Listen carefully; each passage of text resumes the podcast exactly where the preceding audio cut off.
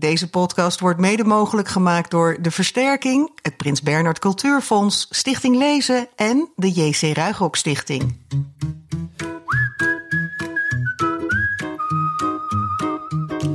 We hebben een uurtje korter geslapen, maar toch zitten we weer fris en fruitig bij kinderboekwinkel Kiekeboek in Haarlem. Nog steeds met spatschermen tussen ons in, Jaap. Ja. Maar dat mag de pret niet drukken, want eh, we gaan er weer een fijne aflevering van maken. Nummer 41 alweer. Wat lekker hè? Zo. Ja. Ik ben dus eh, Bas Maliepaard, want ik zei net Jaap tegen jou. Kinderboekenrecensent van Dagblad Trouw. En tegenover mij zit dus Jaap Frieso van jaapleest.nl. Jaap, wie hebben wij vandaag te gast? Nou, die hoorde je al even lachen. Dat is een uh, schrijfster die op de, op de fiets kon komen, die er ook zin in heeft. Ze woont in Haarlem. En uh, voor het eerst hebben we iemand trouwens voor de tweede keer ja. de gast. Daar gaan we geen gewoonte van maken. That's maar, a first. nee, zij was ja. hier ook in december 2018 al in onze eerste eindejaarspodcast. Want toen won ze een gouden lijst voor haar jeugdroman Er is geen vorm waarin ik pas. En als je dan je boekenkennis een beetje op orde is, dan weet je dat dat Erna Sasse is. Ja. Want deze week verschijnt haar nieuwste boek uh, zonder titel. Het ligt hier op tafel. Ja, ja, ja, zonder titel. Dat zien we ons al in de, voor, in de boekhandel voor ons. Mag ik dat boek zonder titel? Ja. Ja. Ik wilde nu bijna gaan zeggen van... Uh, uh, dat mijn lievelingstitel was geweest Bloot Wijf. Maar dat was eigenlijk nog moeilijker om in de boekhandel. Ja, ja, ja, ja mag, mag ik dat blote wijf? blote wijf? en dat begreep ik ook wel. Ja. Ja. ja, zonder titel. Het slaat op de, het kunstwerk wat, wat Martijn heeft gemaakt. Martijn van der Linden, Martijn die heeft illustraties gemaakt. Ja, ja die uh, geweldige kunstenaar die... Uh, ik heel, heel blij mee ben dat hij uh, illustraties wilde maken voor dit boek. En uh, dus zonder titel slaat op dat kunstwerk wat hij heeft gemaakt, wat op de voorkant staat. Ja, ja beschrijf dat eens. Wat, wat staat er op de voorkant? Um, Zivan staat op de voorkant. Uh, met haar alter ego, het geitje. En uh, Zivan is niet helemaal, staat er niet helemaal op. Ze staat in de binnenkant, of in het binnenwerk staat ze er wel helemaal op. Dan is het de liefdesbrief die uh, Joshua schrijft aan haar. De hoofdpersoon Joshua, ja. ja. Uh, en Sivan is een beetje afgesneden bij de ogen. En dat is omdat uh, haar alter ego kijkt ons dan aan. Ja, dus, dus Sivan is een tienermeisje, hè? ja, van wie de hoofdpersoon ontzettend veel houdt. Maar daar gaan we het later nog even over hebben. En, en die zie je dus, ja... ja van, van de voorkant eigenlijk op het, uh, op het boek. Met haar ogen niet. Ja. Die vallen er net af. Ja. Nog even ja. dat zonder titel. Want je zegt dat is, uh, zo heet dat schilderij. Maar past het daarmee meteen ook als titel? Zonder titel, wou ik zeggen. Als boektitel? Boek? Ja.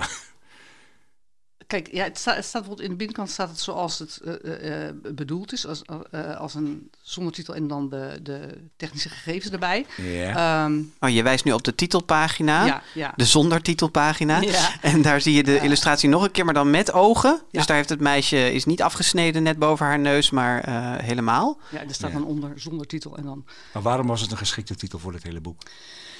Ja, um, Uh, ja, voor mij omdat het inderdaad slaat op dat kunstwerk. Dat is voor mij eigenlijk het belangrijkste okay. erin. Je ja. kan daar ook nog van allerlei uh, uh, diepgravende betekenissen achter ja, zoeken. had en, ik graag gehoord. Ja. ja die, nee, zag, zag, jij die? Nee, nee Daar komen we misschien straks ook nog ja, op. Okay, maar goed, het is vooral dit kunstwerk. Voor mij wel, ja. ja. Ja.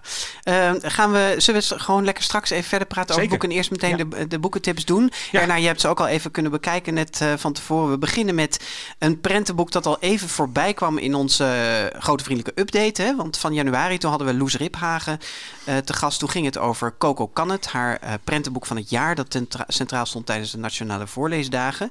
En toen werd uh, al dit boek al even genoemd. Kom mee, Kees. Dat is uh, eigenlijk een soort van opvolger. Het zijn niet echt uh, ja, vervolgdelen of zo. Maar ehm, je ziet wel Coco in dit boek ook weer terugkomen. Ja, hè? Dat doet ze heel grappig. Ja. Op de achtergrond speelt Coco eh, een kleine rol in dit boek. Maar dit gaat over uh, Kees, een, kikker, een kikkerjongetje uh, die zich uh, doodverveelt. Um, zijn vader zit lekker te lezen in het boek Coco kan het. En dan komt de post binnen met een uitnodiging voor een concert van zijn favoriete band van vader, dus de Kwakers. Maar de post was heel erg laat en als je verder bladert dan begrijp je waarom, want de postbode blijkt een slak te zijn. dat soort grapjes zitten er heel veel in. Dus ze moeten opschieten om nog op tijd te zijn bij dat concert.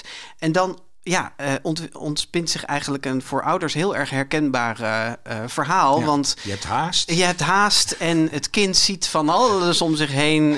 heeft voor elk detail in de omgeving oog. Terwijl jij alleen maar op wil schieten en op tijd bij dat concert wil zijn. Ja.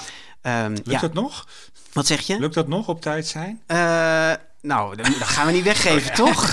spoiler. spoiler, spoiler. Nee, maar goed, hij heeft even, wat we wel kunnen zeggen is dat hij onderweg ook nog uh, iets heel gevaarlijks over Oh, het ja. hoofd ziet. Ja. Eh, maar dat is dan eigenlijk de papa die dat over het hoofd ziet. Dus, ja. nou. Ik zei net al, het is eigenlijk een verhaal over mindfulness. Hè? Over gewoon bij de dag leven en van ieder moment genieten en niet te veel haast hebben. Ja. Het is gewoon heel mooi. En voor Loes Riphagen, eh, ik schreef in mijn recensie van ze maakt hier wel een soort volgende stap weer in. eh, Zeker. qua illustraties. En die zit vooral voor mijn gevoel in de achtergronden. Die zijn echt heel mooi van kleur. Er zit een interessante nou, lichtinval in. Eh, je ziet echt prachtige banen licht eh, over de illustraties gaan. ja.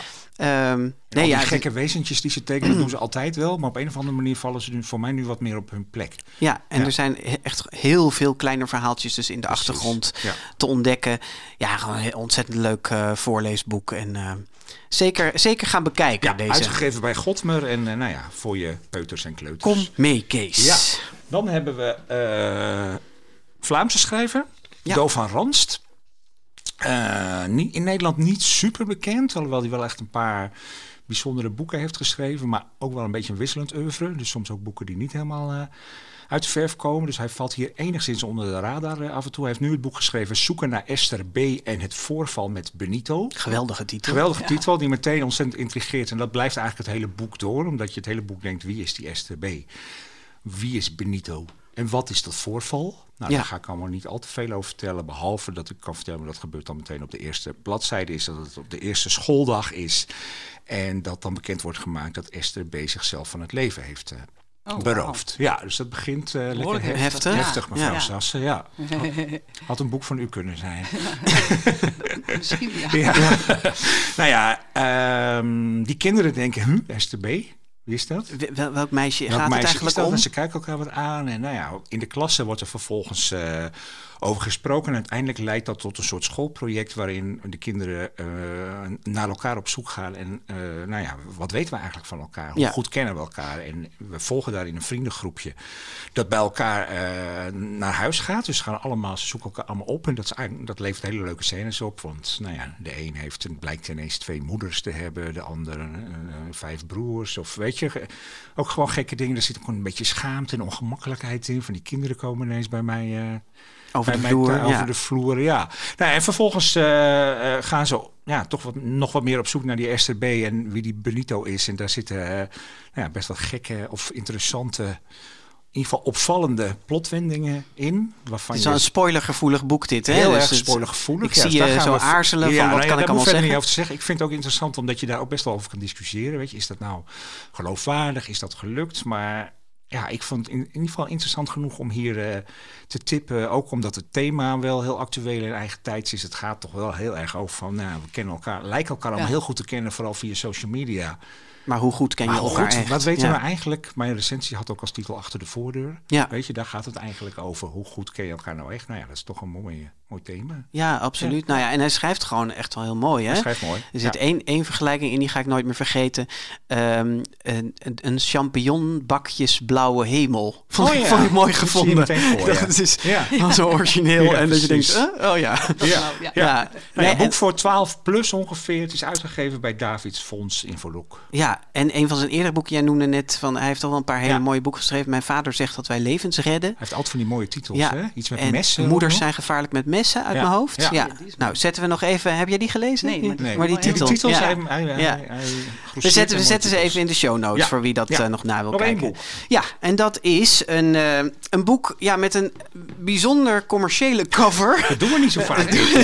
Of, nou ja, echt heel Amerikaans ziet het eruit met eh, glitterletters.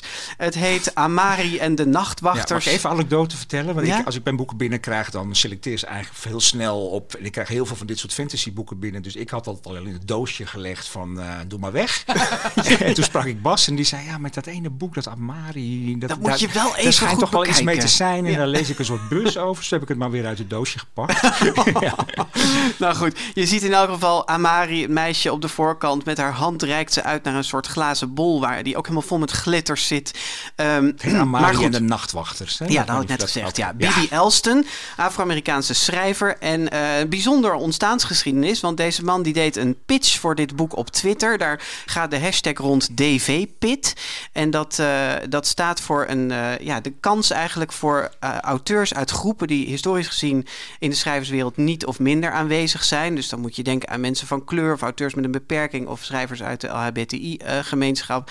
die mogen onder die hashtag hun boekidee pitchen. En dat wordt gevolgd door literair agenten in Amerika. Je moet daar altijd een agent hebben hè, voordat je naar een uitgeverij kan.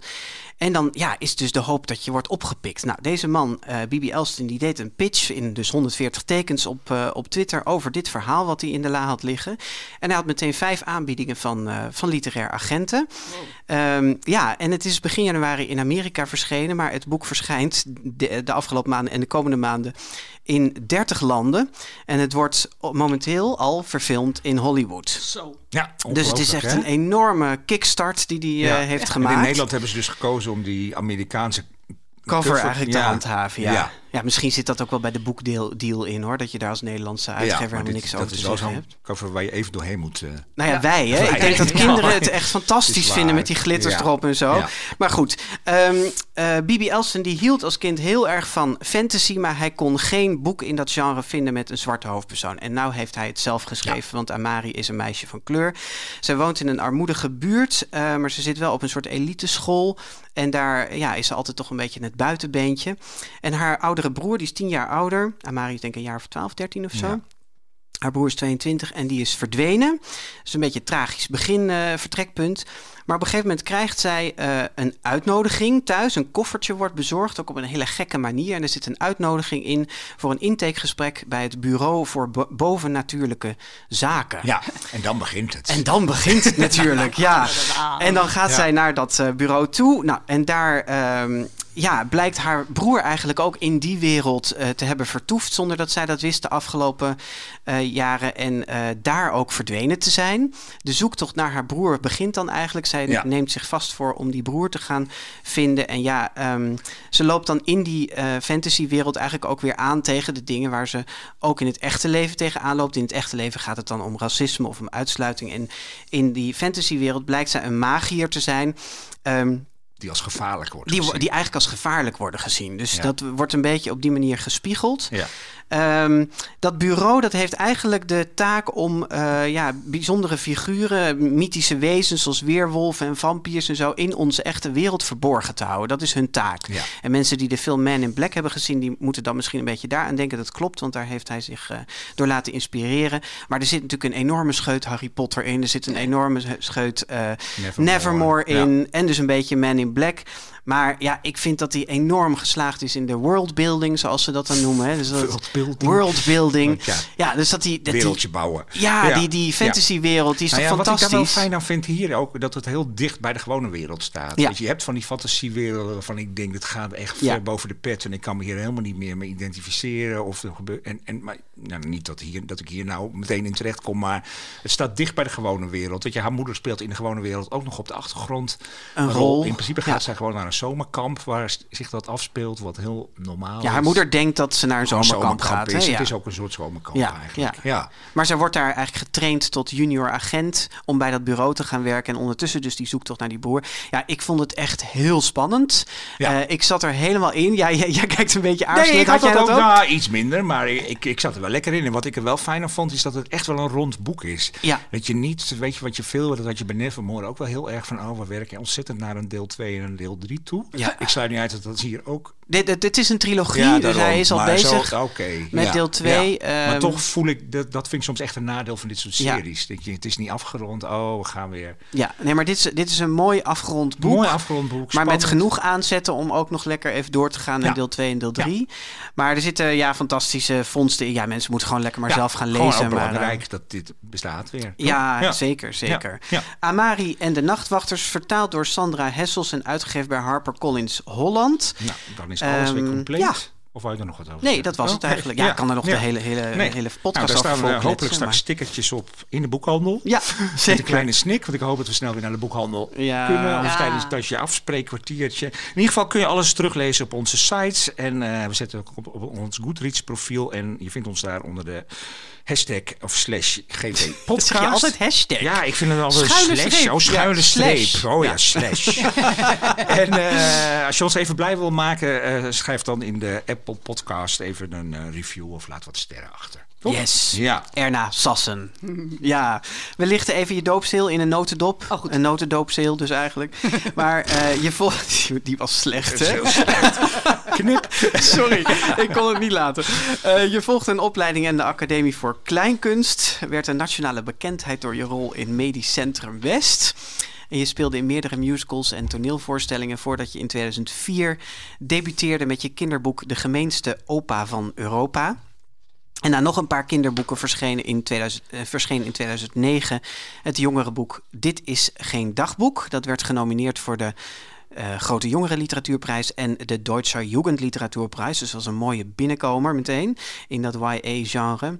Vervolgens schreef je nog twee boeken voor jongeren, Kom niet dichterbij en Er is geen vorm waarin ik pas. En voor dat laatste boek kreeg je in 2018 de Gouden Lijst. Toen zat je dus ook bij ons aan tafel in de eindejaarspodcast. Eh, de psychologische jongerenromans leverde je de bijnaam De Puberfluisteraar op. en daar sluiten wij ons geheel bij aan, ook na lezing van jouw nieuwste boek.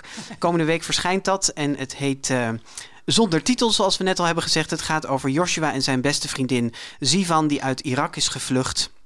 Zou jij de eerste zin uit het boek willen voorlezen? Ja, nou dat is helemaal niet zo moeilijk. Daar komt hij. Alles gaat fout. Nou, dat is een... eh, Ja, tot nu toe valt het in dit gesprek wel mee.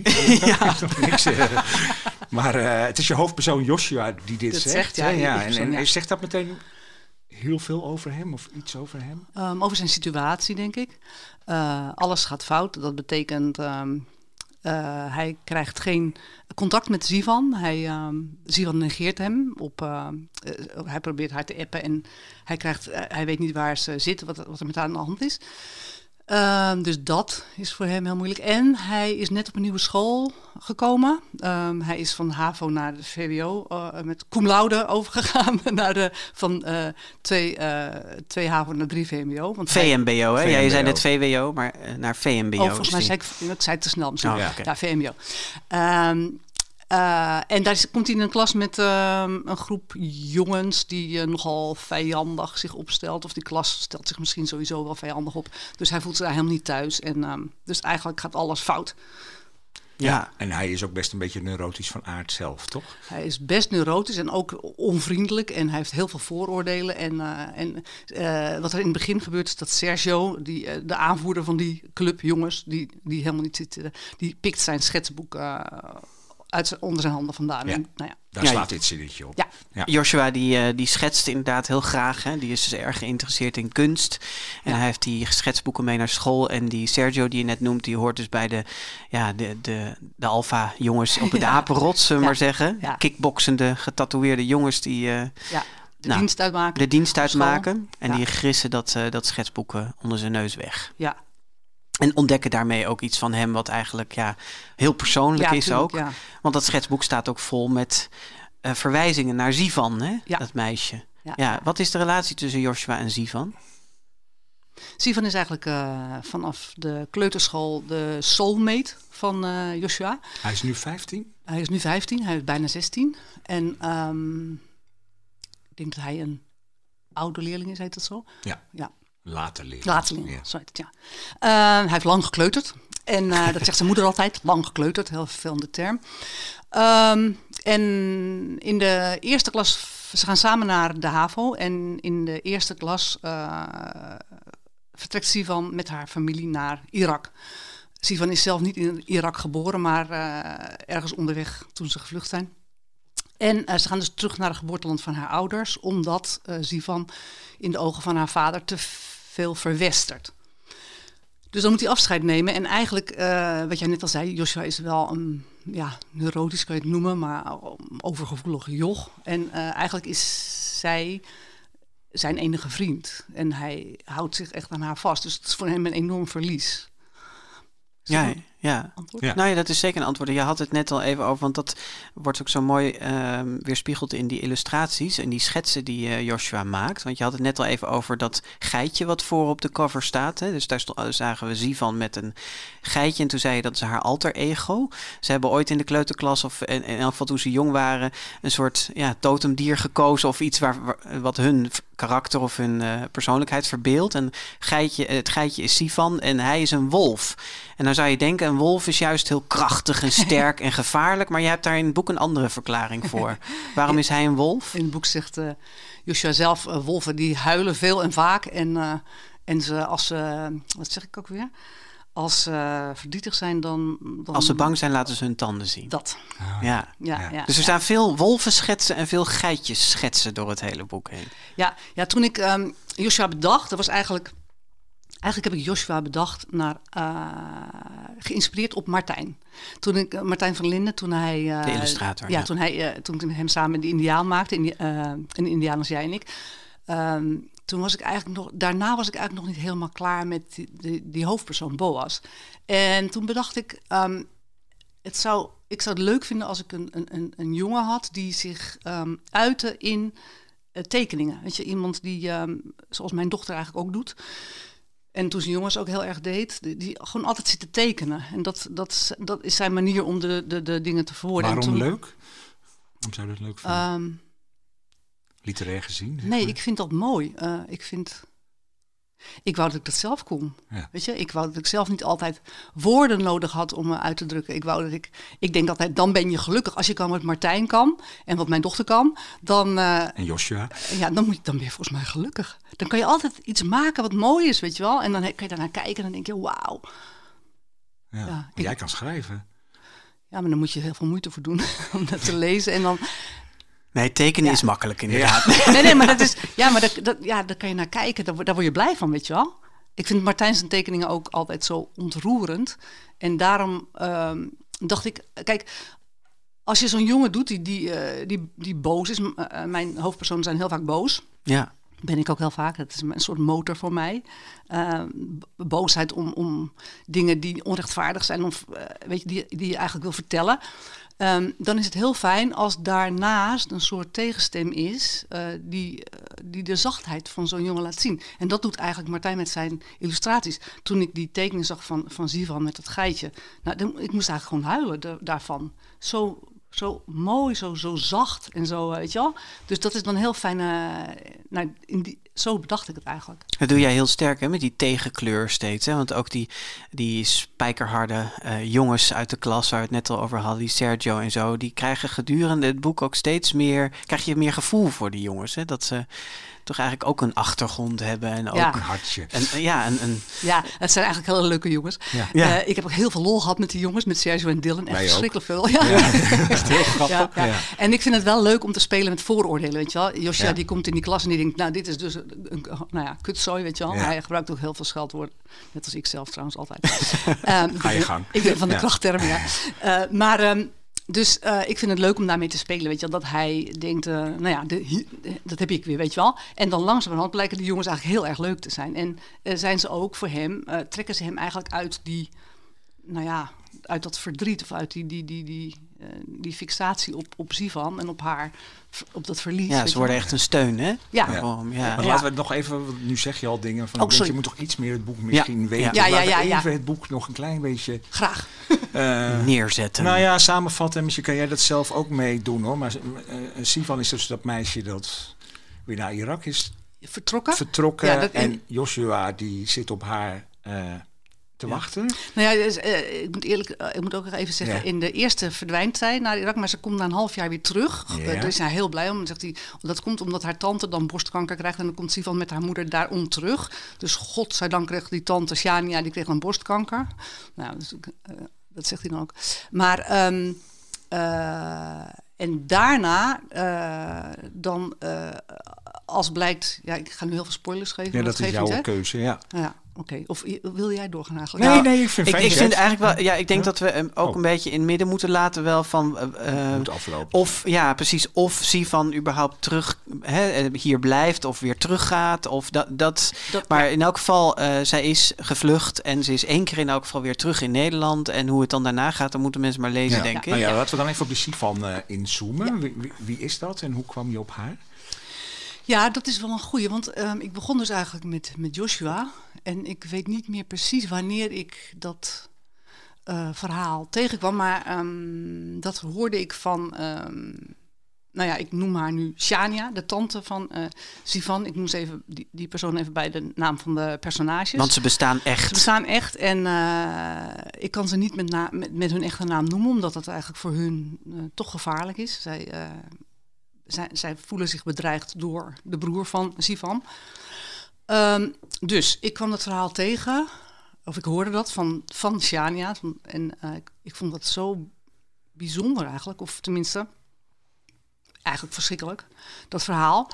Um, van dat meisje Sivan, die, in het, die hier is, uh, nou ja, nog net niet hier is geboren, maar hier is opgegroeid in Nederland. En echt, uh, ja, met gewoon westers is opgevoed en opgegroeid. En, en dan opeens, omdat ze dan uh, de leeftijd krijgt van wanneer meisjes ongesteld worden en een vrouw worden, dan opeens krijgt die vader een soort van paniek van, oh my god, nu gaat er misschien wel te veel de westerse kant op. En dan wil hij terug naar zijn cultuur.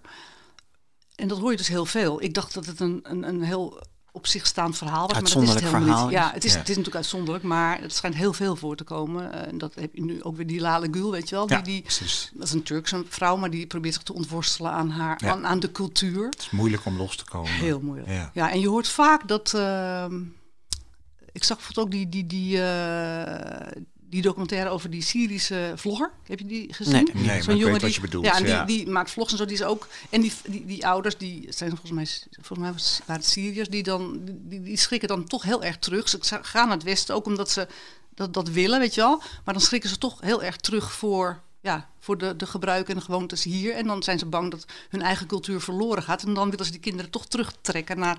En dat kan eigenlijk niet meer. Dat verhaal greep je aan? Of ja, hoe maakte je die erg. omslag dat het in dit boek is terechtgekomen? Um, ik dacht wel. Maar ik wilde met Joshua iets over liefde. Ik wilde over liefde en over seks. Over de, de, het spanningsveld daartussen. Wat is liefde, wat is seks en, en, en hoe combineer je dat? Daar wilde ik eigenlijk over schrijven. En toen kwam ik dit verhaal tegen. En ik vroeg aan Shania of ik, of ik dat mocht gebruiken. Dat mocht. En zij zei ook meteen, dat komt heel veel voor. Ja, ik was er door gefascineerd en ook door geschokt. Nou, ja, daarom wilde ik het eigenlijk gebruiken. Ja, ja. ja. En ben je hier onderzoek naar gaan doen of was dit voldoende voor jou? Nee, nee, nee. Ik ben natuurlijk onderzoek gaan doen. Ja. Ik heb ook met... Um, ik heb veel met Jania gepraat en ook met uh, Sivan zelf. En ik heb ook uh, erover gelezen. En ja. Ja. ja, maar uiteindelijk gaat het boek eigenlijk niet heel erg over uh, de cultuur van nee, Sivan. Nee, nee, hè? nee, het blijft heel erg bij Joshua Ja, en hier in zijn gevoel. Ja. Heb je ook bijvoorbeeld Vanuit- nog overwogen om het verhaal vanuit Sivan te gaan schrijven? Nee, want kijk, uh, ik ben niet. Um, ik ben een wit iemand en ik ben uh, opgegroeid in een witte cultuur. En um, uh, dat vind ik ook, dat, vind, dat vond ik al moeilijk. Bijvoorbeeld aan dat mijn uh, hoofdpersoon op het VMBO zit. Want die cultuur ken ik ook niet goed. Wel van uh, lesgeven in de klas. En dat je denkt, wow, het is hier een chaos. En dan uh, dat je. Dat je op het VMBO krijg je vaak veel meer reactie dan uh, als je naar een gymnasium gaat of zo. Daar zitten ze vaak, nou, kom maar op, vertel maar, weet je wel. Ja. En uh, bij het VMBO beginnen ze inderdaad, die klas waar ik een keer was, de tafels op zijn kop te zetten, zodat je kan beginnen. En uh, dus dat is ook een hele leuke... Energie. Energie, ja, ja precies. Um, maar dat, dat, dat soort dingen, die zijn eigenlijk... Ja, ik vind dat je daarmee op moet passen. Maar je bent van, ook van geen... uit wie je schrijft. Ja. Ik ben ook geen jongen, nee. Je bent ook geen 15-jarige jongen die nee, kan dus, tekenen. Nee. Precies. Nee, ik kan helemaal niet tekenen. Nee, daarom. Nee. Dus dat is, maar wat is dan, wat, ik snap het hoor, maar wat ja? is dan het verschil? Wat, wat... Um, nou, ik vind een ander, echt een andere cultuur. Dan moet je zoveel weten, daar moet je echt zo in thuis zijn. Ik, ik schrijf echt, ik kijk naar die cultuur. Ja. En, en, uh, en ik vertel over Joshua die, die ja, haar, haar, mist en, en zich daar ook kwaad over maakt. Hij is daar nou ja, je, uh, je, kijkt inderdaad, of nou ja, Joshua kijkt natuurlijk ook op zijn hele emotionele en 15-jarige ja, manier ja. naar die cultuur. Ja, hè? Dus ja. het is, uh, ja, misschien is het goed om even een stukje te gaan voorlezen. Dan zitten we ook een beetje in de toon van, uh, van Joshua. Um, ja, als Sivan dus terug is naar, uh, naar Irak, dan krijgt Joshua geen antwoord meer op zijn appjes. En uh, daarover ga je nu een stukje voorlezen en er zit ook een appje in. Oh ja, dan is zij nog niet terug. Hè? Dan is zij, uh, zij, ja. zij was terug in Nederland en, en dan uh, op een gegeven moment krijgt hij geen contact meer met haar. Ja. Sowieso krijg ik elke keer bijna een hartaanval als ik Sivans profielfoto zie. Jezus, wat is er knap op die foto. Sivan, kan je niet een iets neutralere profielfoto nemen? Eentje waar je een beetje lelijk op staat of zo. Of onherkenbaar. Met een niqab of een, een bivakmuts of zo. Dan zou die achterlijke vader van je ook blij mee zijn, denk ik. Deze app verwijderde ik meteen maar. Bericht verwijderen? Ja hoor. Verwijderen voor iedereen. En dat er dan onzichtbaar is, graag. Voor iedereen. En niet dat ze van een melding krijgt van een door mij verwijderd bericht. Maar die krijgt ze wel. Dit bericht is verwijderd, krijgt ze. Met zo'n verboden te parkeren bord ervoor. Kan mij het schelen. Misschien is het wel een goede truc. Ga ik haar elke dag een onmiddellijk verwijderd bericht sturen? Misschien dat ze dan een keertje nieuwsgierig wordt naar wat ik te melden heb. Sivan, stomme trut, stik er maar in. Verwijderen voor iedereen, zo. Dat zijn er al twee voor vandaag. Ben benieuwd. Ja, stomme trut, stik er maar in. Er zit dus heel veel boosheid in Joshua. Hè? Hoe neurotisch en kwetsbaar hij ook is. en dat, ehm, je laat hem best grof uit de hoek komen eh, in het boek. Ehm, is, dat, is, dat een, is dat een vorm van soort terugschreeuwen naar de wereld?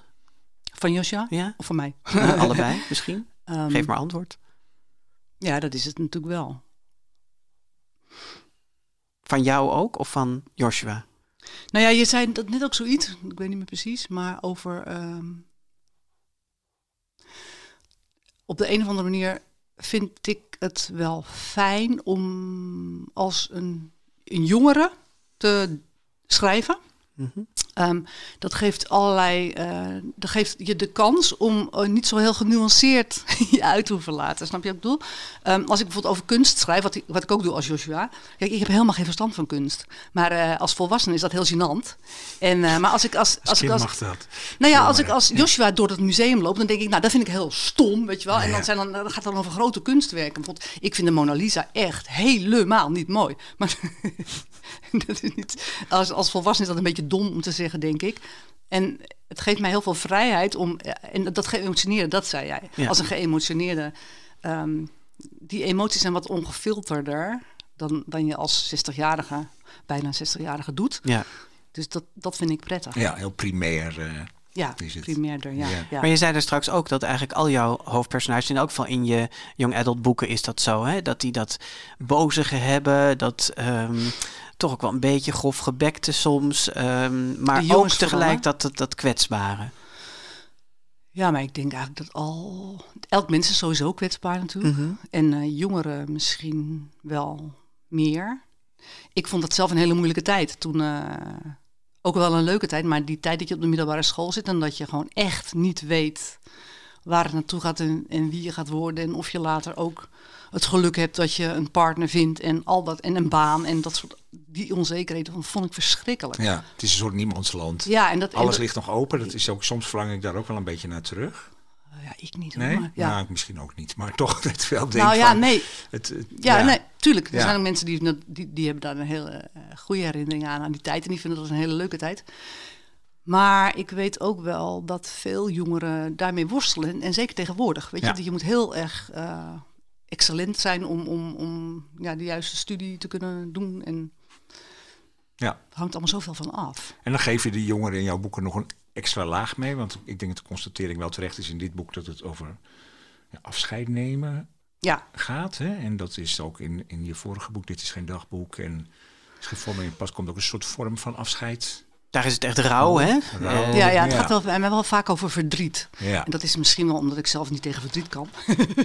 Of omdat je veel verdriet hebt gehad in je leven. Nou ja, ik ben natuurlijk wel. Iedereen heeft natuurlijk verdriet in zijn leven, weet Mhm. je. En ehm, Maar als je niet tegen verdriet kan, waarom schrijf je er dan juist over? ik kan niet tegen verdriet van anderen. Dus als ik. eh, dus dan wil ik eigenlijk eh, helpen of zo, of, of weet ik veel. Ik denk dat het, het verwoorden van dat verdriet, of eh, dat dat wel al iets kan zijn. Weet je? Dat dat helpt. Dat, dat, ik denk dat, het, dat, dat dat is wat jongeren zou kunnen helpen door over dingen waar ze zich kwetsbaar in voelen, daarover te praten. En dat doen ze natuurlijk niet. Zeker niet met elkaar. Jongeren die houden dat allemaal heel erg voor zichzelf. En ik denk dat dat is wat ik zou willen eh, meegeven. Of zo. Praat erover. Nou ja, of, of als ik het verwoord, dan ja, dan kan je je misschien herkennen of zo. Maar is het dan puur voor jou een, een manier ook om met dat niet tegen verdriet kunnen om te gaan, zeg maar? Wat, wat, wat, brengt het jou om daar steeds precies. over te Dat- schrijven? Dat is, ehm, want uiteindelijk schrijf ik het voor mezelf. Want ik, ik schrijf die boeken echt, dat heb ik over na zitten denken. ik schrijf ze eigenlijk echt voor mezelf, omdat ik iets uit wil zoeken. Ehm, en in dit geval gaat dat wel over bijvoorbeeld die overgevoeligheid van Joshua en het gevoel dat hij eigenlijk zich altijd buitenstaander voelt. Denk ik dat het daar ook wel erg over gaat. En waarom wil jij daar iets over uitzoeken dan? Ehm, aan wie dat ligt. Weet je, je kan wel altijd denken, eh, ik mag er niet bij. Maar het kan ook heel goed zijn dat je jezelf buitenspel zet door allerlei dingen.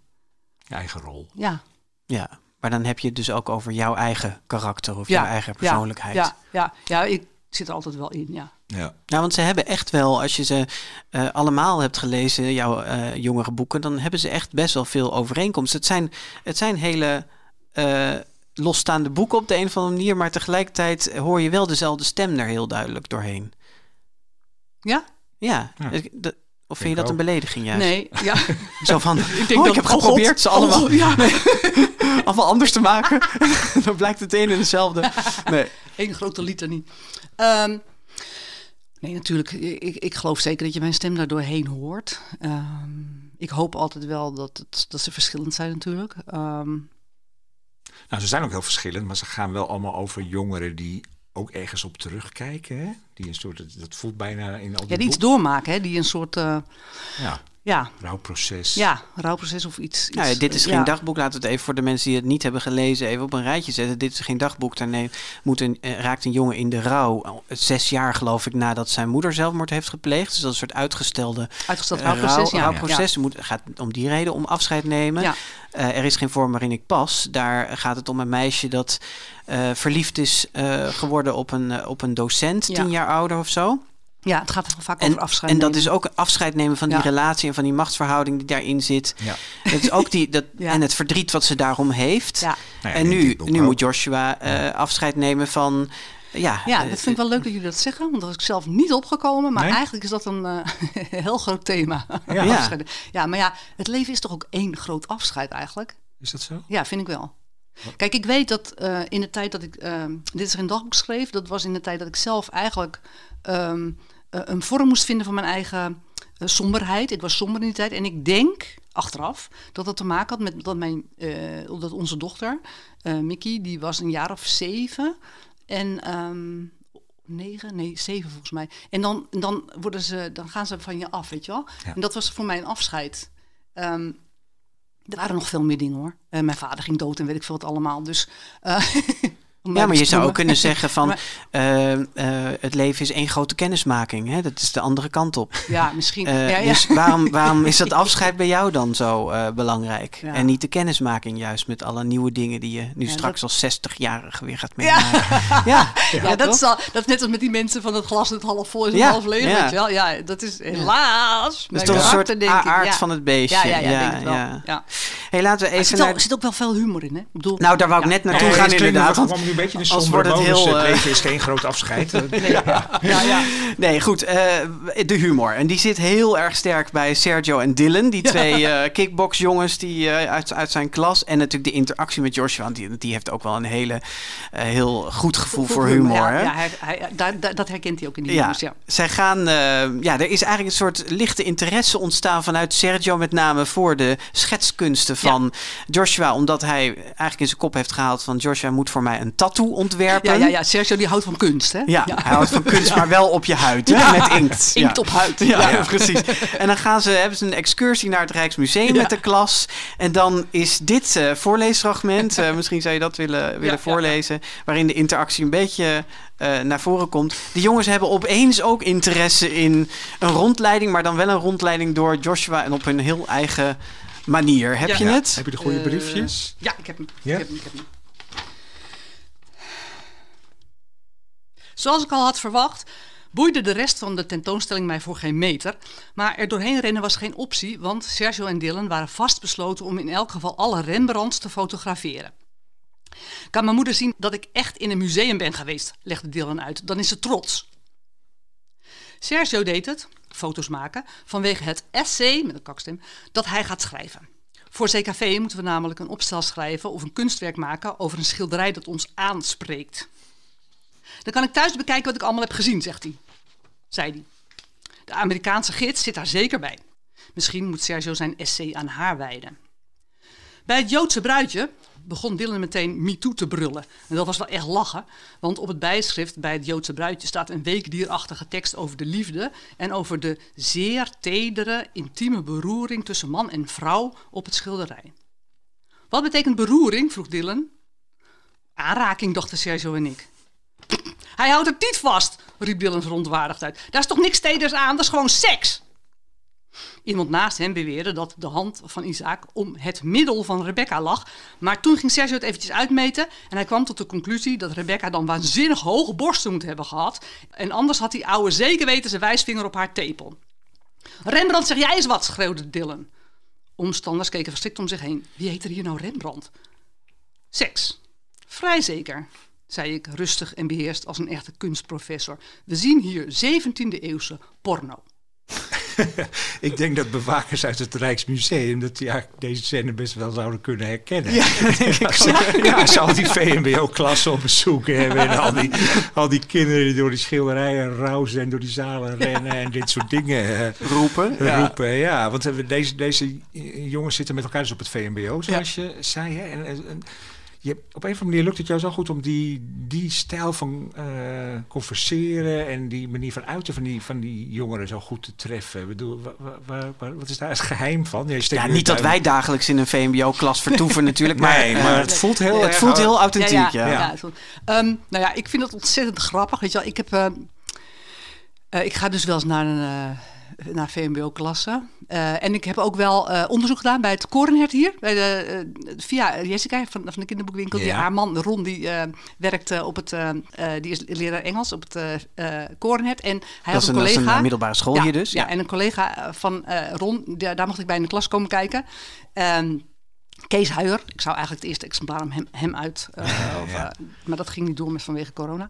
Uh, dus ik was in die klas en uh, drie klassen. En dan achterin zitten en kijken wat er gebeurt. Weet je wel. En dan gaat er. Nou, er gebeurt van alles. Het is echt. Ik vind dat heel grappig. Ja. Maar het is ook zo, ik, had, ik heb twee broers en die waren vroeger ook altijd op dit, zo'n manier bezig met elkaar. En mijn zoon met zijn vrienden. Dus dat, ja, dat heb ik wel veel gezien en dat vind ik heel leuk. Ja? Dat soort, ja, dat, die soort omgangsvormen. En ik, ja, je hoopt dat dat dan... Uh, nou, het, het, het, komt zeker over. Ja, je zou het aan een VMBO-klas moeten laten lezen om natuurlijk te horen of je missers hebt gemaakt. Ja, ja ik heb vast missers gemaakt, absoluut. Ja, ja, ja. Hey, even naar die illustraties nog, want dat maakt dit boek ook wel bijzonder. Ja, hè? Het is een, een jongere roman, maar het staat dus stikvol met schetsen en, en, en nou, ja. een soort van aquarelachtige tekeningen volgens mij ook. Ja. Um, Soms is, een, soms is een heel hoofdstuk is een tekening. Ja, ja, ja, ja. dat is ook heel mooi. Die Martijn van der Linden dus allemaal heeft gemaakt. Martijn is, um, Martijn is een genie. Nou, zullen we even naar hem luisteren? Ja, dat is leuk. Echt? Laten we even naar hem luisteren. Hey Erna, oh. ik weet nog dat we het voor het eerst over jouw nieuwe boek hebben gehad bij de uitgeverij. Toen we aan het vieren waren dat een indiaan als jij en ik ons vorige boek was verschenen. Je nieuwe boek had toen nog geen titel, maar inmiddels heet het zonder titel. Volgens mij zei ik toen tegen jou dat ik wel eens een boek voor volwassenen zou willen illustreren. En jij zei precies op dat moment dat jij een boek aan het schrijven was voor oudere kinderen. Wat je toch ook graag rijk geïllustreerd zou zien. Onze deal was gauw gemaakt, zeker toen je vertelde dat het verhaal ging over Joshua. Een jongen die heel graag en heel veel tekent in zijn schetsboeken. Ik bedacht dat ik dat dus ook zou gaan doen. En toen wist ik dat het een heel fijn project zou gaan worden om aan te werken.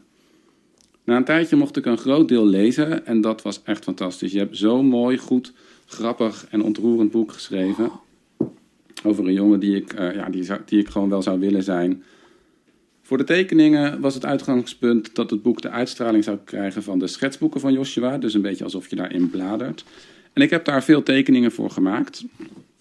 En ik heb ook heel veel dingen kunnen tekenen die ik nooit eerder voor kinderboeken heb kunnen tekenen. Zoals een peuter met een machinegeweer. En ook een hele hoop naakte vrouwen. Iedere keer als ik je wat stuurde, verheugde ik mij stiekem een beetje op je reactie. Want jeetje, wat kan jij enthousiast zijn. Nou, ik kijk er echt naar uit om ook het bestaan van dit nieuwe boek met je te vieren. En dan misschien weer te praten over nieuwe projecten. En, oh ja, nog een laatste vraag. Joshua die laat in het boek een tatoeage zetten. En nou ben ik heel benieuwd van welke tekening in het boek jij een tatoeage zou laten zetten als het echt zou moeten. En dan neem ik die van Roxy met haar bokshandschoenen. Wauw. Oké, okay, doei. Oh, wat leuk. Oh, geweldig. Geweldig. Dank jullie wel. Dank je wel, Martijn. Ja, wauw. Um, nou, geef eens antwoord. Is er een... Ja, ja, ja. ja. ja. Uh, ik, ik denk dat ik... Um, ik, ik heb hier Roxy met, uh, ik ga je even wat details ja, ja, ja. geven, maar Roxy met de bokshandschoenen Roxy met de bokshandschoenen, die is zo lief. Nou ja, ik vind, ik vind alles wat Martijn maakt gewoon echt uh, ja, ja, ja. prachtig. Ja, ja, ja. ja, ja, er kan er maar één de winnaar zijn, zei Henny Huisman vroeger. nou, is, ik, is het überhaupt wat voor jou, zo'n tatoeage laten nou ja, zetten? weet je, dat, dat, had, dat, wil ik ook nog zeggen. Maar ik wil op, nog op Ma- Martijn reageren. Maar dat was wel wat ik bijna heb laten doen. Ik heb bijna een tatoeage laten zetten, omdat ik bij alles denk, ik moet weten hoe het voelt, weet je wel. Maar ja, jezus, ik, ik, En wat had je dan laten tatoeëren? nou, eerst dacht ik, als ik het doe, dan doe ik die liefdesbrief. Weet je, zoals die dan ook eh, in het, op de titelpagina staat. Omdat Ja, dat- dus eigenlijk dat de cover-illustratie, maar is- dan dat helemaal. is een hele grote tatoeage, Ja, hè? hele is. Hartstikke zeer, man. Ja, Ja, ja. mijn hele rug. Nee, die doe ik niet. Dus toen ik zo'n schets als Martijn dan maakt op eh, pagina 8, zo met heel weinig lijnen, dat doet ook minder zeer. Maar dat meisje, weet je, We zullen, we zullen de tekening even Ja. op de show Ja. notes zetten op de website. Maar dat Ja. wel voor me inderdaad. Die, die zou ik denk ik doen. Maar Ja. goed, die geitjes en die wolven, ik vind alles gewoon echt prachtig. Maar Martijn, volgens mij ging het anders.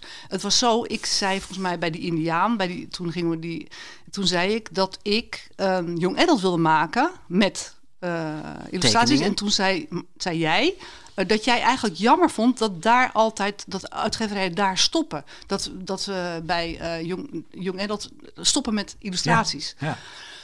Volgens mij zei hij dat en daar was ik het helemaal mee eens. Dus ehm, Nou, deze uitleg staat er dan nu naast. naast en, en dat ik dus. eh, Maar dat is wel dus, echt een eh, punt, vind ik ook.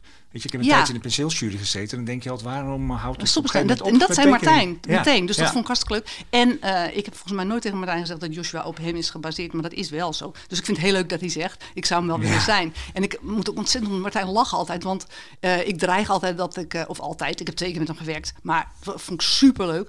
En dan dreig ik van dat ik eh, mijn huis ga behangen met zijn illustraties. En dat mag dan. En- ja. Ja, maar het is wel nog even. eh, we hadden straks al over de overeenkomsten met jouw andere En hier viel ons er eigenlijk ook weer eentje op. Want kunst speelt hier dus een hele belangrijke rol in. Het werkt ook troostend voor Joshua. Hij kan zich daarin uiten. ja. En eigenlijk zien we dat in Dit is geen dagboek. Ook maar dan met klassieke muziek. Ja, ja. Eh, waarom, waarom doe je dat? Nou, ehm, ehm, ik had net een antwoord, maar toen begon jij over dit is een dagboek. Wat jammer. Nee, niet. Nee, nee. Ehm, ik- Sorry, hoor. Nee, nee, nee, nee. geen, eh, ja, nee, ik weet het. De, eh, dit.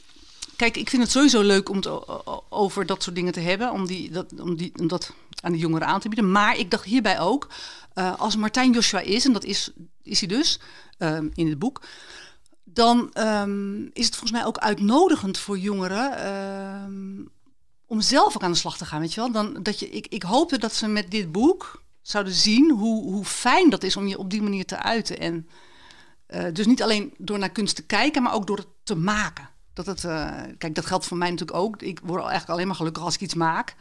Met die stomme letters.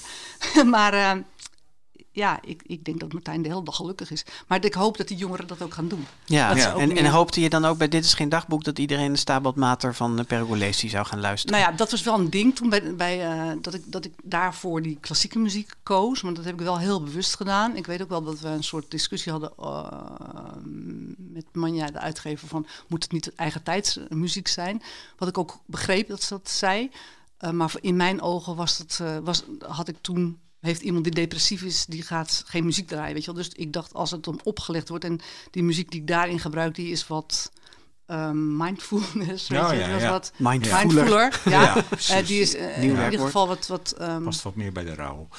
ja, Ja. dat is, maakt dat, dat, wat rust, dat je wat rustiger wordt Ja. of zo, weet je wel. Wat ik wel fijn vind van de kunst in dit boek is ook, dat hoorden we net ook al in het fragment, dat je er ook gewoon lekker om kan lachen. En dat Ja. het niet zo serieuze ja, ja, kunst is. Hè? Ja, dat je ja. het ook kan zeggen, het is gewoon lelijk of het heeft Ik grote van. tieten. Ja, Of, eh, ja. ja. Ja, ja, ja, ja, ja, Of veel te donker. Ja, maar dat, maakt die, dat vind ik wel heel sterk. Want dat maakt het voor die VMBO'ers ook. Dat je denkt van ja, je, ook voor VWO'ers trouwens. Maar dat, Of voor, je, oude, of voor vrouwen van 60, zoals ik. precies, ja. van, Ja. Je, je- ja. Ja, je, je mag er ook wat van vinden of zo. Ja, Ja. ja, ja. Maar er staan toch ook best wel, best wel mooie inzichten of dingen over kunst in die ik ook nog nooit had gelezen. Bijvoorbeeld van de Britse kunstenaar eh Ewan Uglow. Ja. Daar, ehm, daar, de- Joshua die citeert hem op een gegeven moment van dat het proces, Ja. eh, hè, als hij een kunstwerk had gemaakt, dan zei, zei hij nooit dat het af is, maar het proces was alleen maar gestopt. Dat was een cadeautje. Want weet je, ik laat Joshua daarvoor zeggen. Kijk, ik hou zelf helemaal niet van, eh, van eh, Oliver schilderijen. En dan ging ik helemaal zo. Denk, waarom nou eigenlijk niet? En ik dacht, dat komt volgens mij omdat dat zo vaak zo is. Het volgak kalkt. Ja, weet je wel. En, en, en dat het, dan is het klaar en nou, niks meer aan doen. Jij bent meer van het schetsen. Ik, ben van, ik hou heel erg wat Martijn dan ook doet Ja. van schetsen die niet helemaal af zijn. Die vind ik zo mooi, weet je wel. Daarom kies ik ook dat meisje. En, ehm, of, of, of aquarellen. eh, en dat, ik- nou ja, dat. Ja. dus dat Ja. je denkt, het, misschien dat ik er nog eens iets aan verander. En toen kwam ik dit tegen. Ja. Op de, in het mu- mu- Museum Moor heet het geloof ik. Nee, zo heet het Ja, niet. wel. Ja, oké. Ja. En ehm, daar, eh, en daar stond het op de muur, die uitspraak van... Ik dacht, nou ja, Die, die, eh, ja, jij dacht kip, ik heb je. ja, het- Ja. ja. Maar eh, als je dat op je eigen kunstenaarschap plakt, Ja. is een boek voor jou Nee, nooit. ooit af of is het proces alleen maar gestopt? Nou ja, dat. Want weet je, dan, dan, dan krijg ik dat boek en dan durf ik het gewoon niet te lezen. Dus toen ik, toen ik dacht, ik moet me er even in verdiepen, want ik ben nu met iets anders bezig. Ik dacht, ik moet me even verdiepen in dit boek. Dan ga ik liever toch het manuscript lezen dan dat ik hier tegenkom iets waarvan ik denk, had ik het misschien toch anders moeten doen. Ja, ja, Ja. ja. ja. En je zegt het dus ook over Josje en Sivan, hè? Dat Josje dan denkt van, hé, hey, maar het is niet over. Ons Ja. proces is alleen maar gestopt. Ja. Dat vind ik wel echt... Wa- wa- wat betekent dat? Nou, die, hij, hij komt dat tegen en, dat, en dan zegt hij, proces, dat is dus mijn woord, weet je wel. Sivan, on- on- ons proces is alleen maar gestopt. Hij hoopt natuurlijk dat het, dat het contact weer... eh, eh, om- Ja, want dat brengt mij nog wel op een andere vraag die nog een beetje boven het gesprek zweeft. Die je aan het begin eigenlijk zei van, ik wilde een boek over liefde en seks Mhm. schrijven. In hoeverre is... Dat is gelukt. Nou, precies. Ja, dat is nog wel een dingetje. Nee, want eh, kijk, ehm, dat was mijn intentie in, in, eerste instantie. Maar dat verhaal van Sivan en dat van de jongens, dat werd natuurlijk groot. Dat, eh, dus eh, eigenlijk heb ik nog een boek nodig om daarop in te gaan. Dat, ah, oké. en, En ehm, dat komt er ook. ja, dat, eh, en ik hoop heel erg dat Martijn weer mee wil doen. Ja. Maar En volgens mij zei hij van wel. Ja, en dan wel met een titel. Zonder titel 2 heet dat dan. Ja, maar er wordt echt een vervolg op dit boek dus, Ja, begrijp ja ik. het dezelfde personages, precies. Ja. En dan ga ik eh, eh, waarschijnlijk meer daarover hebben. Over maar die liefde. Je, weet nooit wat er dan zich weer aan. Ja. Nee, want Ja. dat blijft hier wat in het meer bedoeld zijn. Ze hebben vriendschap vanaf de kleutertijd. Of Hij, hij vraagt zich wel af, hè? Hij vraagt zich wel af Ja. van eh, wat is nou verliefd zijn. En, en hij is wel.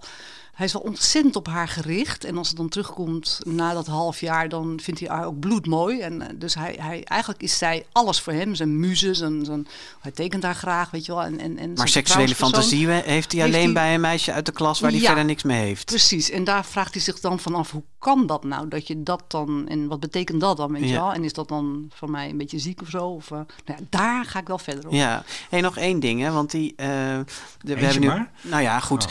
Nee, we hebben nog een stukje. Maar eh, nee, ik wou even nog over die thema's, want je hebt het dan nu van. Hé, ik ga nu over, lekker over seks schrijven. En, eh, Lekker, En dat, dit- is, ja, dat is verschrikkelijk om te doen. Ehm. En we hebben natuurlijk dan die, eh, die relatie tussen een tienermeisje en een docent gehad. We hebben in het eerste boek dat zelfmoord van een moeder gehad. Het zijn allemaal best heftige onderwerpen die je bij de kop pakt. En die je ook op een behoorlijk confronterende manier op papier zet. Waar komt die drang vandaan om het ja, over Nou ja, dat soort weet je, onderwerpen te hebben? Nou ja, ik wil, kijk, als het niet heftig, niet heftig is, dan hoeft het voor mij niet. Ik bedoel, ehm, het moet wel ergens over gaan. Of, of ehm, hoe zeg je dat? Ja, ik ben niet van het. Ik hou van dingen met een noodzaak, weet je wel? Dat hou ik ook, daar hou ik ook van als ik zelf lees. Anders hoef je het niet te schrijven eigenlijk. Kijk, alles is al geschreven en je hoeft niet te denken dat je origineel bent of zo. Maar, dus er moet iets zijn wa- waarom je iets aan wil pakken. Of Mhm. uit wil zoeken. Bij mij, dat vind ik dat het... eh, Ja, maar een, een, een hele kalme relatie tussen twee mensen, ik noem maar wat hoor, eh, op een boerderij ergens kan ook een heel, eh, kan ook een noodzaak in zitten om die Ja, helemaal ja. uit te pellen dat- of af te pellen. En, ja, oké, maar daar heb ik geen Jij voelt daar geen noodzaak bij. Nee, maar, relatie Ja, of maar heb jij, nee, prachtige maar- liefde of zo. Ja. ja, ik, ik zoek misschien ook een beetje van, heb jij ook het gevoel van, ik wil de lezer een soort van Bij de, eh, rammelen, door elkaar rammelen of wakker schudden of ik wil Bij hem chockeren of Nou, ik wil ze wel, ik wil ze wel eh, bij de, nou, dat, met de strot grijpen. grijpen. Nou, je, je wil ze wel erbij halen. En bij de jongeren moet je natuurlijk wel met iets komen, zal ik maar zeggen. Dus of je komt met spanning, zoals dat, dat boek wat jij net, eh, weet je wel, dat, dat eh, Ja, van de, van de Do van Rans bedoel je, Hmm. die we hebben getipt in het begin. ook nee, maar ik Nee, je bedoel, bedoelt die juist. ja, ja, die, Ja. die, van die heel spannend vind, Ja, weet je ja, wel. ja, ja. Een beetje spanning komen. sprookjeachtig, Ja, ja. ja, je moet wel, ja, heb ik wel het idee. Ehm, dat maakt denk ik ook wel dat ik vaak begin, dat, dat, mijn, dat het bij mij nooit chronologisch is, weet je wel. Dat ik ergens begin op het moment dat er iets aan de hand is. Dat Midden in de emotie. Ja. Ik denk dat ik dat wel speciaal ook voor jongeren maar- Ja. Ja. Nou Jaap, ik zei nog één ding, maar je- toen zei je nog maar één Nee, ding. ik Dus heb ik nog vraag- wel, ja, ik heb Jij nog wel gaat nu nog 20 100 dingen. vragen Nee, maar laten we dat niet gaan doen. Want ik, ik, ik denk dat we kunnen afsluiten met... eh, nou, ik was nog wel heel, toch wel heel even benieuwd naar hoe dat nou met die prenten is eh, gegaan. Hè? Want heb jij, eh, hebben jullie het boek echt samen gemaakt? Heb jij een stukjes tekst opgestuurd? Oh ja. En, eh, Eh, nee, nee, nee. Dat wilde ik eigenlijk. Nou, dat, ik weet niet of dat zou werken. Maar ehm, ik heb het manuscript gemaakt. En ehm, daarin heb ik wel een aantal keer. Dan, zeg ik, dan zet ik in het blauw van Martijn met een vraagteken. En soms vraag ik of hij iets wil doen. Bijvoorbeeld eh, bij. Die, die, die, hoe heet ook weer? Die Turner, weet je wat? Dan zeg ik, eh, Martijn, wil je iets in de, in, de, in de stijl van Turner doen? Want dat heb ik dan nodig. Dat heb ik nodig om, om verder te gaan of zo. En eh, ook die blote vrouwen bijvoorbeeld. Wil je hier blote vrouwen maken? Ik vind geweldig, die blote vrouwen ook. Zo leuk dat hij dat heeft gedaan. Ehm, maar het meeste eh, deed ik alleen maar gewoon Martijn met een vraagteken. En dan ehm, of hij iets wilde maken daarbij. En had ik net nog iets wat ik wilde ja, dus je hebt hem een rol gegeven in het boek, eigenlijk. ja, wat ik, wat ik dan ook heel leuk vind. Want nou ja, eh, ik, ik, ik vind het eh, stom om dan precies te vragen van wil je dit of dat tekenen. Dat vind ik eigenlijk, eh, dat lijkt me niet leuk voor hem. Maar dat vroeg ik soms wel, zoals een konijn of zo. Weet je, want dan hoef ik niet te zeggen hij is met zijn konijn bezig. Maar dan zie je dat eh, konijn, Ja. ik kan niet slapen en dan zie je die konijnen, weet je wel. Dat het geen plaatje bij praatje wordt, maar dat het Ja. elkaar aanvult. Precies, en dan, eh, dus dan vroeg ik het wel. En, eh, maar ik vind het ook wel heel leuk dat hij die Rembrandts heeft gemaakt en die, die, die Uglo en zo. Dat, dat jongeren dat wel kunnen zien, hoe mooi dat is. En dat schaap, wat ook zo mooi is. Dat heeft hij ook zo mooi gedaan, weet je wel. Ja, ja. Zit, Nou, dat ver- was, eh, zitten echt verwijzingen naar de kunst. Ja. Ja. Jij bent klaar, dat ja? was mijn laatste vraag. Ja, ik ben Ja. ook klaar. We hebben, Erna, nog gezegd, hebben nog wel gezegd dat Martijn een geweldige... Nee, heb Nee, nog dat heb je, heb Nee. nee, maar serieus. Zijn, hebben we dingen echt waarvan je van tevoren je had voorgenomen... dat moet ik gaan zeggen over dit boek dat we nu niet hebben aangeraakt? Want dan is nu je kans om dat te zeggen. Nee, Nee? Nou, prima. Dan gaan we... Nee, Ja. ja. kans, kans verkeken. Dan, gaan we, dan gaan we nog even iets anders doen. eh. kom. grote parel. Ja, onze parelrubriek die kan tot mooie dingen leiden, Erna. Want Linda Dielemans, eh, bij dezelfde uitgeverij eh, als jij... die was hier eh, in aflevering 30 te gast... en die koos de graphic novel The Prince and the Dressmaker van Jen Wang als haar parel.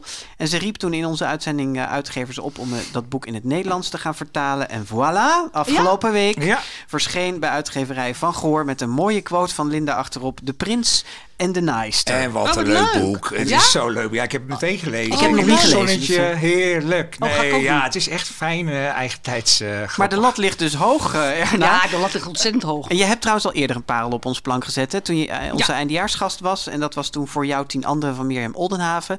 Ja, Welk geweldig. boek voeg jij daaraan toe? Ja, nou, dat is natuurlijk heel moeilijk, want, ehm, eh, nou ja, dat zal ik ook niet zeggen. Eh, ik dacht, ik ga, iets, ik ga een lans breken voor de humor. Want ehm, dat is nog in, in de literaire wereld is dat een beetje, vind ik, een onder, eh, Ondergewaardeerd. gewaardeerd. Ja, vind ik wel. Ehm, en toen dacht ik, ik heb natuurlijk heel veel hele leuke, grappige collega's. Dus dat is heel moeilijk om dan één iemand uit te kiezen en anderen allemaal niet. Ja, ja, ja. Maar, dat kennen, kennen jullie dat verhaal? Ik dacht, ik, ik kies een boek wat voor mij heel belangrijk is geweest toen ik twaalf werd. Of ik deed eh, ik was katholiek hè, eh, vroeger. En toen ging je, werd je gevormd of zo, vormsel of zo. Ja, vormsel, Toen ja. ging mijn, kocht mijn moeder voor mij een boek bij de boekhandel, ik ken het helemaal niet, van eh Goskini. Dus Gos, Goskini, geschreven door de schrijver van Asterix dus, En getekend door Sempe, de kleine Nicolaas. Eh, want ze dacht, dat, dat, vindt, eh, dat is vast iets voor Erna. En er stond ook aan, eh, voorop, want het was echt de eerste. de juf is altijd hartstikke aardig, behalve als ze boos op ons is. Het was denk ik een eerste vertaling van de kleine Nicolaas. En dat vond ik zo verschrikkelijk leuk. En ik denk eigenlijk ook dat de kleine Nicolaas een soort... dat heel belangrijk is geweest in de kinderliteratuur. Omdat het... ook heel veel scheldwoorden komen erin voor. En eh, die chaos, die kinderen, die, die, die, dat jongetje, wat nou, alles loopt altijd in de soep. En die, die ouders die ruzie maken met elkaar en zo. De tekeningen zijn ook ontzettend leuk.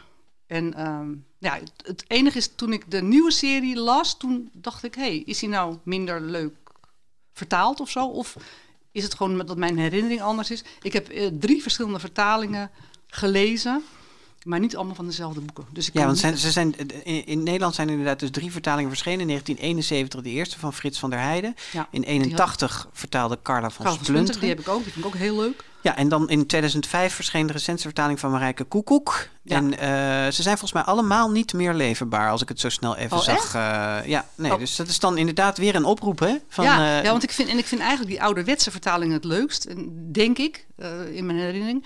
Eh, en ze gebruiken verschillende namen en zo. Marijke Koekoek was denk ik iets moderner, maar die van Gala van. Spunteren en, en van die van de Heide, die vond ik eigenlijk, geloof ik, het leukst. Ik kwam een heel leuk artikel tegen over Ja, de verschillende vertalingen en hoe ze dat anders hebben aangepakt. Dat zullen we even linken in, eh, in de show notes. Ja, dat is Ja, heel leuk. nou, op de plank eh, ermee. De kleine Nicolaas. Ja, dan is er nog één dingetje erna, wat ons altijd rest. En de vraag is of, Oh, je, dat, of je dat wil. Ja, nou, dat wil je wel. Hè. Eigenlijk eindigt dit boek met een tekening, hè?